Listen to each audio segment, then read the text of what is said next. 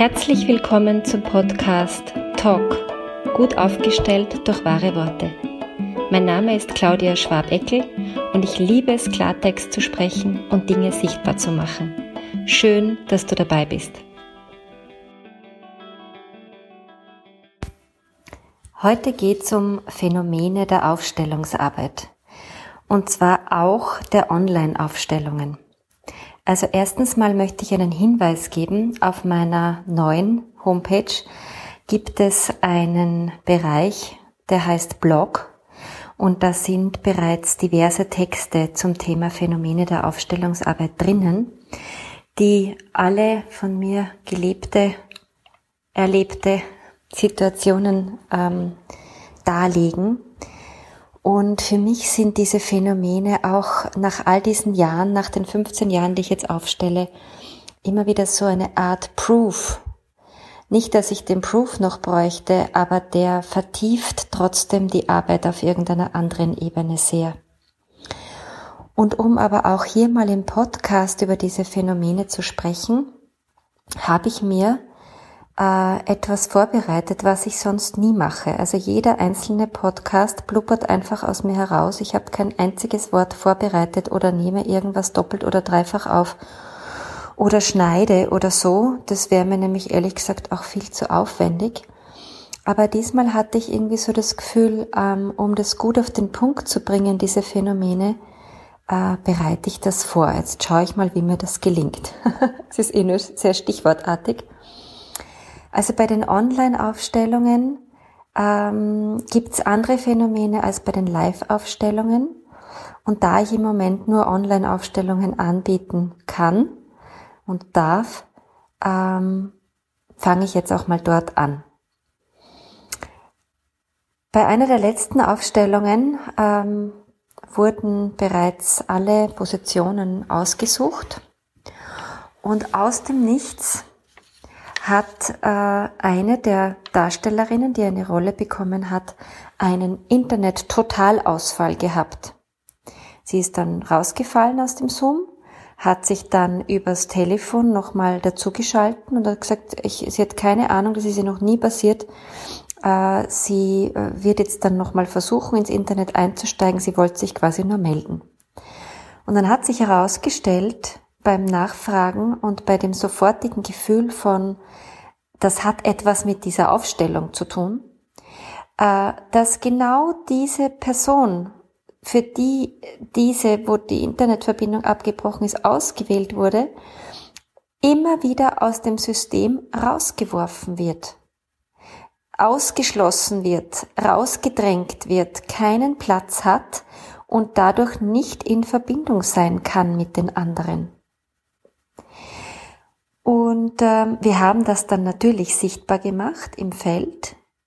Und es war auch total wichtig, dass sich das so dramatisch unter Anführungsstrichen zeigt für die Person, die das Thema eingebracht hat, weil in manchen Familiensystemen ist es ja so normal, dass etwas ist, wie es ist, weil es immer schon so war, dass es oft so drastische Momente braucht, ähm, um etwas zu realisieren. Also das war mal mein erstes Beispiel. Mein zweites Beispiel ist ähnlich interessant. Und zwar hatten wir eine Aufstellung online, wo zuerst die Akustik ganz normal war im Mikro. Also das war so, wir, wir reden halt dann, wir begrüßen uns, jeder sagt so seinen Namen. Also man kriegt das Mikro schon mit. Und das Mikro war okay. Und dann ging es um die Aufstellung, es ging um die Rolle. Und dieses Mikro hat plötzlich einen Krach gemacht. Es war ohrenbetäubend. Und bei der Person, die als Darstellerin ausgesucht war, ja. Und dann frage ich wieder annehmend, dass das alles zum Feld dazu gehört. Das ist halt jetzt meine Erfahrung, dass ich einfach davon ausgehe, es passiert nichts zufällig. Und frag du, wie ist es mit Stille und Lärm und so in deinem System? Und sie sagt, mein höchstes Gut war und ist immer die Stille. Und rund um dieses Anliegen herum äh, ist ihr die Stille abhanden gekommen. Und sie war mit Gänsehaut rauf und runter, weil sie realisiert hat, wie wichtig diese Stille für sie ist und sie sie schlichtweg und ergreifend vergessen hat. Und dann hat diese Darstellerin tatsächlich ihr Mikro einfach mal abgedreht, also wir haben sie nicht gehört und wir haben diese Position der Stille hereingebracht als Extraposition und die ganze Energie der Aufstellung hat sich verändert und gedreht. Ich weiß ehrlich gesagt nicht, ob uns das so gut gelungen wäre und so augenscheinlich und, und, und, gibt's das Wort hörscheinlich? Nein, aber irgendwie soll es das geben. Ähm, diese akustische äh, Aufmerksamkeit, ohne die hätten wir das, glaube ich, so glasklar nicht erkennen können. Also wir, die Klientin. Ein drittes Beispiel ähm, ist in einer 1 zu 1 Aufstellung, also am Telefon passiert. Und zwar ähm, ging es da um ein Thema, wo wir dann über das Vorgespräch draufgekommen sind. Ähm, es hat einen Aspekt in der Kindheit und ich habe also dann äh, begleitet und habe gesagt, stell doch jemanden hin für dich als Erwachsene und stell jemanden hin für dich als Kind. Und die Klientin stellt sich dann auf die Position, als sie ein Kind war und es kommen dann immer wieder so lösende Sätze. Das ist ja auch so ein Schwerpunkt meiner Arbeit, deswegen auch die Kartensätze zum Thema Mutter und Vater. Und ähm, ich gebe ihr so die Sätze äh, und, und, und versuche ähm, sie da zu begleiten, die auch auszusprechen. Und sie, sie, das kommt irgendwie nicht. Also es kommt nur so ein Stocken und ein Stottern. Und ich denke mir so, aha, was ist jetzt los? Und frag sie natürlich. Ähm, und dann ist sie aus der Position rausgegangen, wieder in die Erwachsene hinein und hat mir geantwortet, Claudia, ähm, ich habe als Kind nicht Deutsch gesprochen. Ich, meine Muttersprache ist eine andere. Irgendwie kann dieses Kind kein Deutsch. Und dann hat es bei mir Klick gemacht, weil das kenne ich schon ganz lange von vielen Aufstellungen, dass wir dann in der Muttersprache weitersprechen müssen. Jetzt kann ich natürlich nicht alle Sprachen dieser Welt logischerweise. Was ich dann, wozu ich dann einlade, ist, dass ich den Satz auf Deutsch formuliere und die Person übersetzt es dann einfach in ihre Muttersprache. Und plötzlich ist es gegangen. Und es war so bedeutsam, dass diese Sätze eben in der Muttersprache ausgesprochen werden. Und die ganzen Emotionen, die da dran hängen, konnten überhaupt dadurch erst spürbar werden. Und das Beispiel kommt jetzt aus äh, einer 1 zu 1 Aufstellung, aber das Phänomen kenne ich schon ganz lange und äh, es macht einen enormen Unterschied, ob in der Muttersprache gesprochen wird oder nicht, wenn man eine andere Sprache gelernt hat oder gehört hat oder verwendet hat als Kind. Dann ein Beispiel, das auch ähm, bereits von mir genannt wurde in irgendeinem Video, glaube ich, weiß ich jetzt nicht, egal. Was mich immer noch so richtig flasht, es liegt ganz viele Jahre zurück. Es war eine Klientin, die war super skeptisch und wusste gar nicht, ob Aufstellungsarbeit überhaupt auch nur ansatzweise funktioniert. Und sie hat äh, ihre Ursprungsfamilie aufgestellt. Ihr Großvater hatte eine bedeutsame Rolle. Sie hat einen äh, Mann oder eine Frau, das weiß ich jetzt gar nicht mehr, ist auch ganz egal, ausgewählt für ihren Großvater. Sie stellt sich hinter diesen Großvater, hinter diese Person, die den Großvater darstellt und denkt an ihren Großvater, hat aber gar nicht viel über ihn erzählt, also so gut wie nichts.